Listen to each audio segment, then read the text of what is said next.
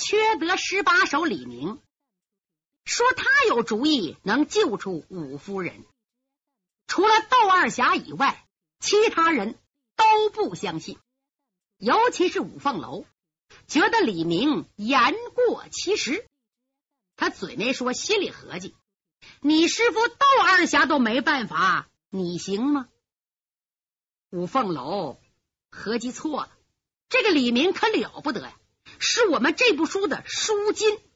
这个孩子足智多谋啊！你别看矬金刚斗笠那模样，李明可是出身宦门，他的父亲叫李经文，官拜江南安抚使。要知道，明清两朝安抚使权力可大了，就是省的司法最高长官，相当于现在的省高级人民法院院长。李经文还是个清官。李明是阔少爷，自幼饱读诗书，在父亲身旁长大，对官场的事情特别明白，也不怎么呢想求练武了。练武他不刻苦，就学了十八招，可他心眼儿多又有学问，他都加到十八招上了。所以岁数不大，心眼太多，连老一辈的有时候都得听他的。他出世不到二年。混个外号叫“人见愁”，就是说谁见着谁发愁，可是指的坏人呢。今天他说他有办法能救出五夫人。窦丽说：“孩儿哎，咱可别有骆驼不吹牛啊！有什么办法？你要知道，女魔王侯国英是一把宝扇。另外，想要救五夫人，得砸奸反狱、削镣铐、削门锁。”得有宝刃，你看我们几个人谁行？李明乐了，师傅，方才我脑子这么一转悠，方法就有了。别看我们人少，一个顶一千个，救五夫人不费吹灰之力。至于保兵刃嘛，我想起来了，有口宝刀，要这口宝刀可助武大哥一臂之力。哎呀，这宝刀可就是不在我们手里。刀二侠说：“那你不等于没说吗？”白剑飞说：“孩子，你说说，哪有宝刃？老人家，据我所知，西湖灵隐寺藏经楼上有一口镇寺宝刀，叫五凤朝阳刀。这五凤朝阳刀是魏文帝曹丕所炼，刀长三尺八寸，一面是。”五只飞翔的彩凤，一面是一轮滚滚红日。这把刀切金断玉，削铜铁如泥，迎风断草，吹毛利刃。海底杀犀牛，陆地宰大象，锋利无比。只要把五凤朝阳刀借到手，再凭大哥一身先天无极派神功，准能取胜。嗯，救人的时候呢，我和我师傅去救人，白二叔你打接应。用这口刀削掉镣铐，保证万无一失。哟，这几句话大家都惊讶。李明这小子才十六岁啊，竟考虑的如此周到。哎呀，太了不得了！追云苍鹰白剑飞听完，眨巴眨巴眼睛。这个主意倒好，但有一样，孩子，那五凤朝阳刀可不是咱们的呀。那是灵隐寺方丈瑞雪大师的。瑞雪大师和咱们素无交往。瑞雪一共师兄弟三人，他的二师弟叫瑞矮，是罗汉堂守卫；三师弟藏经楼楼主，就是看五凤朝阳刀的，叫瑞云，有独臂如来之称。这三个人都是佛门中有名的高僧。五凤朝阳刀又是灵隐古刹的镇寺之宝，怎么能往外借呢？如果我的掌门师兄在这儿，或许能行。我们这人借刀啊，嗨，岂不是自讨没趣儿啊？你想想，我们家有个宝贝，你来借能借吗？李明乐了，二叔，你用不着担心，区区小事，还用着你们老辈人出马吗？有我和武大哥就行，这刀准能借来。嗯，白剑飞一听，满脸不高兴。孩子，你要借不来呢？没个借不来，事在人为。孩子，吹牛说大话可不当事儿办呢。说话你可算数？怎么不算数呢？空口无凭。我给你立字据，你要取不来五凤朝阳刀怎么办？我要是取不来五凤朝阳刀，这李明眨巴眨巴眼睛。二叔喂，我给你当孙子。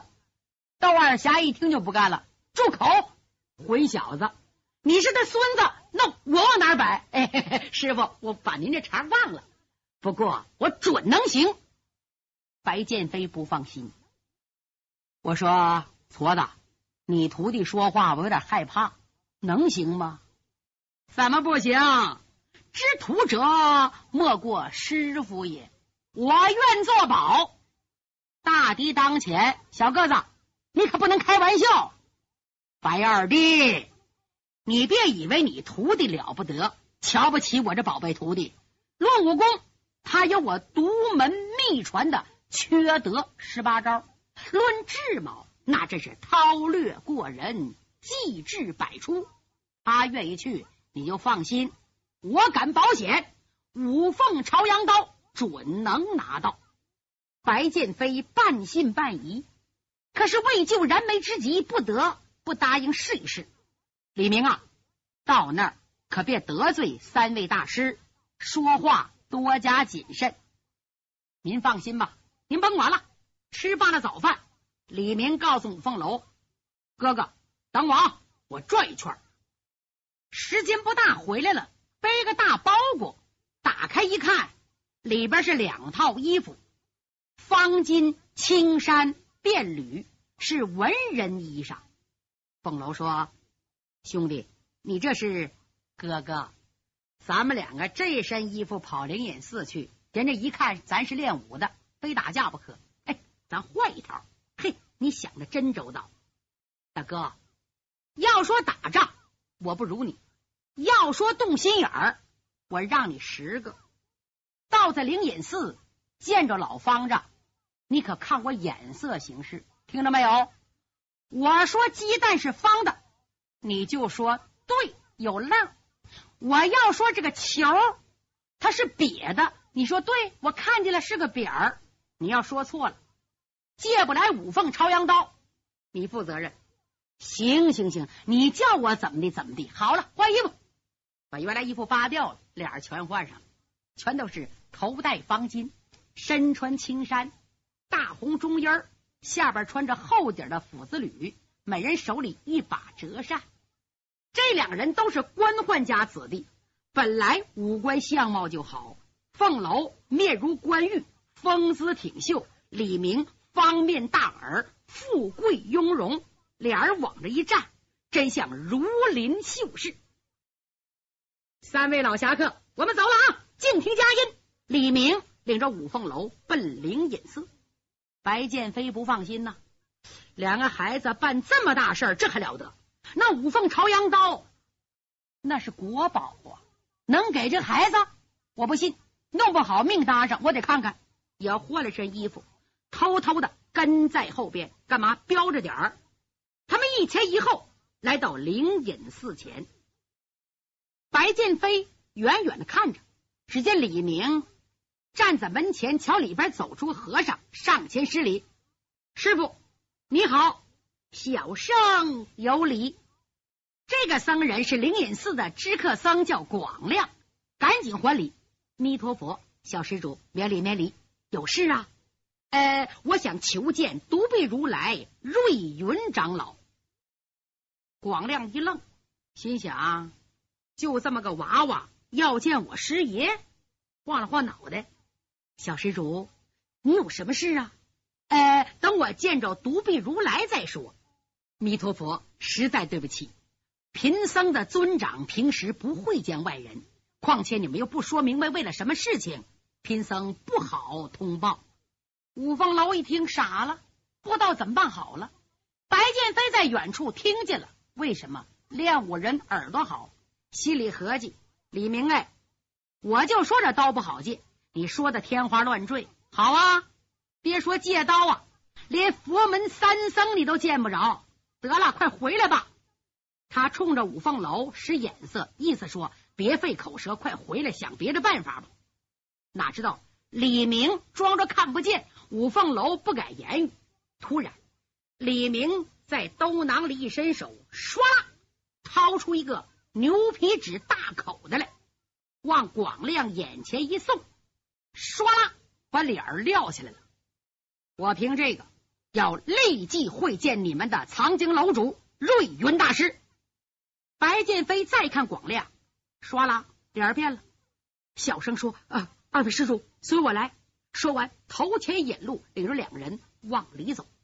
白剑飞因为离得远，不知道啊，李明玩的什么鬼招数，心里着急，故意的咳嗽一声。五凤楼转脸儿，见是自己师傅，忙打个手势，意思说：“你放心吧，我们进去了。”白剑飞还是不放心。又不能跟着，只可在外边假装游览，以观动静。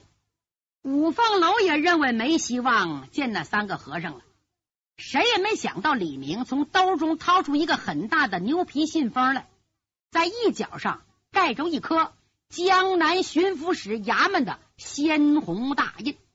江南巡抚使主管一省的司法事务。李明和五凤楼本来人长得一表非俗。又的是宦门子弟，举止不凡，而且都是如今青山。广亮不知道他们奉巡查使之命来灵隐寺有什么重大事务，不敢再拦，所以小心翼翼的领两个人进了山门。来到里边，五凤楼一看，不由得点头。这灵隐古刹真不愧是佛门圣地，殿堂雄伟，庭院整洁，古树参天。庄严肃穆，大小僧人来往匆匆，井然不稳，寂无人声。过了月亮门，眼前出现一座灰楼。广亮说：“二位施主，这就是藏经楼，瑞云大师就在这楼上，你们不能往前走了。看，这有小屋，请到那儿坐下。屋里有人给您倒茶，我呢。”给瑞云大师送信去，好吧。李明转身进到小屋，在那等着。知客僧广亮上了灰楼，不用问，到里边送信去了。到里边怎么说的？说书的就不用讲了。过了一阵，广亮领着个和尚下了楼，很快来到小屋的台阶前，就听有人高诵佛号。弥陀佛，什么人要见老衲？五凤楼李明抬头一看，哟，台阶前站着个老和尚，看年纪六旬开外，身高八尺半，长得细腰炸背，双肩抱拢，面容清瘦，两道浓眉斜入天苍额角，一对大目烁烁放光，塌鼻梁。翻鼻孔，大嘴叉，两耳朝怀，摩顶戒疤，身穿鹅黄色袈裟，灰中衣，白布袜子，开口僧鞋，胸前挂着一百单八颗菩提子的素珠，左胳膊袖子空着，不用问，是独臂如来瑞云。别看他是僧人，有六十多岁了，就往台阶这一站。头上有千层杀气，面前有百步威风啊！这要是年轻的时候，是员猛将。是啊，他没两下子，能够守藏经楼，能够保护五凤朝阳刀吗？他一听说官府来人了，老和尚就来脾气了，往这一站，什么人要找老呢？一般人呢都吓傻了。再看李明。抢步上前，在下李明奉家父安察使李大人之命前来拜见大师。五凤楼一听来气儿，心想：咱们有求于人家，你怎么这么狂傲啊？果然，那个老僧人冷冷的说：“哼，贫僧乃跳出三界外，不在五行中，与世无缘。李公子找老衲有何见教？吴凤楼心想：完喽，嘿嘿，我看你怎么向人家张口借刀。李明想，我得吓唬吓唬他，要不用大话把他镇住，这个老和尚也不能把刀交出来。想到这儿，一拔胸脯，大师，你是世外高僧，但是普天之下皆是王土。灵隐寺也在朝廷法度之下吧？家父虽是朝廷司法官吏，对大师一向颇为尊敬，怕手下人出言冒犯，才叫我到这儿来。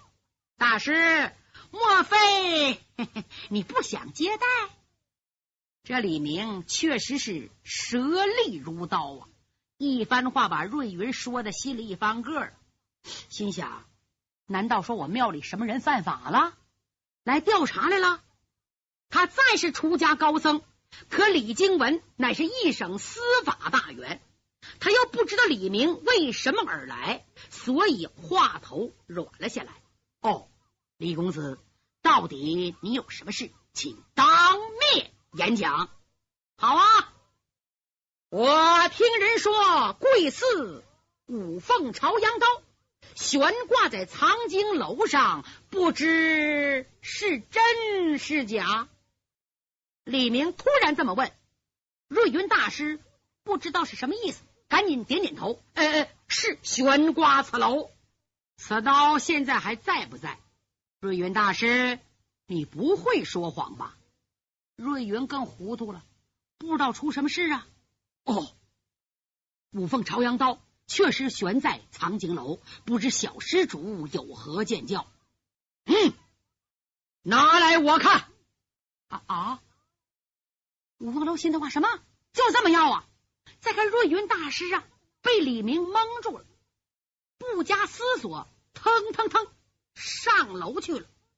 这阵儿，五凤楼才明白，是啊，凭自己和李明这么两个江湖无名小辈。别说借刀啊，就说我看一看，人也不让啊。这李明以江南安察使公子的身份，手持密函，出其不意，竟然把个佛门高僧给蒙住了。嘿，去取五凤朝阳刀去了。不过刀虽取来，想要带走，人家能答应吗？难道说真能把刀诓到手，来个霸王硬上弓，赤刀硬闯？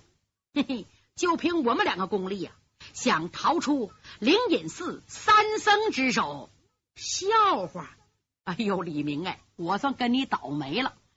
我看这个戏，你唱到哪儿才能结束？就在这阵儿，瑞云大师以恭恭敬敬的双手捧着一口宝刀，来到李明近前。你别忘了，这口刀是镇寺之宝啊，世世代代一辈一辈传下来。是有功之人才能看守宝刀，那瑞云为着宝刀才失掉左臂，是这所庙有功之臣，这刀就是他的命啊！今天能拿出来，太了不得了。李明腾就站起来，恭恭敬敬冲着宝刀深施一躬，伸双手接过来。五凤楼在旁边这么一看，嘿，太好了，这口刀连刀鞘。长有四尺，刀鞘上满是龟纹，越发显得古朴异常。李明一摁蛤蟆卡的崩簧，猛听，嘎嘣，噌啷啷啷啷啷啷啷啷啷，声音龙吟虎啸。刀一出鞘，唰，一道寒光耀眼夺目。嗯，真是五凤朝阳刀，好，嘎噔。李明又把刀还入鞘内，一转手，歘，递给五凤楼。五凤楼把刀接过来，傻了。哎呀呵，你把刀给我干什么呢？再看李明，冲着瑞云大师，先是深深的鞠个躬，然后双膝扑通跪下了，梆梆梆磕了仨头，可把瑞云给弄糊涂了，赶紧扶起李明。呃，弥陀佛，施主。为何行此大礼，折杀老衲了？李明一想，我装到时候了。该放下架子了。大师啊，跟您说实话吧，您看这位没有？他叫武凤楼，他父亲是两江巡抚武伯衡，那可是清官呐。可是被魏忠贤这么这么这么害死了。母亲现在落在侯国英之手，想要救母，没有保任，敌不了侯国英，所以我才出了这么主意，想这么这么这么办，特来借五凤朝阳刀。可是大师啊，你不能借呀！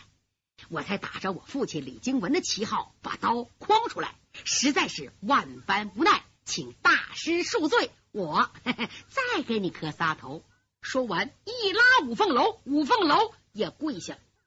瑞云大师性如烈火，听了这番话，气得三十针暴跳，我令豪气飞空。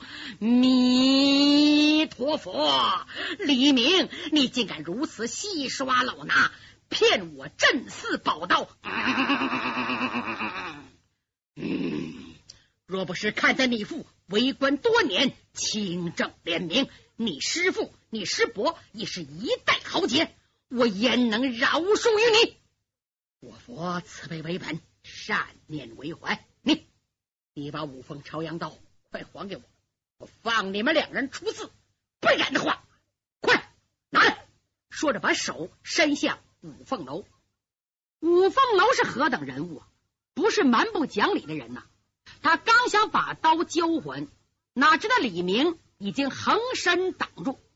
大师，亏你刚才还说慈悲为本，善念为怀，如今魏燕专权，残害忠良。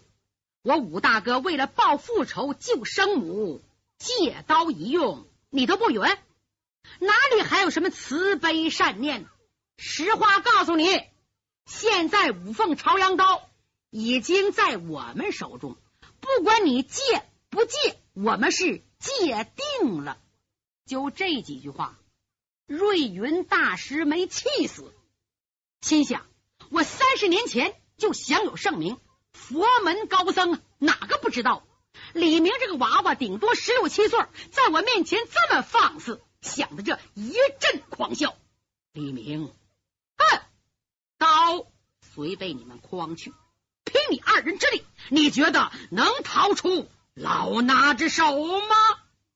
嘿嘿嘿瑞音大师，我李明虽不才，也是江汉双侠的门人。我要没有弯弯肚子，也不敢进你的镰刀铺子。别说和我二人之力以多胜少，那事儿咱不干。就是一对一，我李明也不能欺负你这老弱病残。你要是和我动手，我也不占你便宜。这么办？我把一只手揣到兜里，用一只手和你划拉着，不然我就不叫人见愁。这几句话把五凤楼没吓死，心想：李明哎，你怎么这么说话呀？你这不闯乱子吗？如果把大师激怒了，咱们两个休想走出灵隐寺。他心里明白。李明动嘴儿不能动手，动手还不如我呢。哎呀，这可怎么办？他这边都急坏了，正束手无策。再说李明笑嘻嘻的看着瑞云大师，李明是出了名的缺德捣乱鬼。这番话差点没把个佛门高僧瑞云活活给气疯了。李明啊，你说我是残疾人，瞧不起我一只胳膊，好。我叫你知道知道我的厉害！瑞云大师，唰，二毛子突然射出逼真的光芒，那一剑又宽又大的鹅黄袈裟，呜，像被风吹起的样膨胀起来，他像一头被激怒的雄狮，呜的一声扑向李明。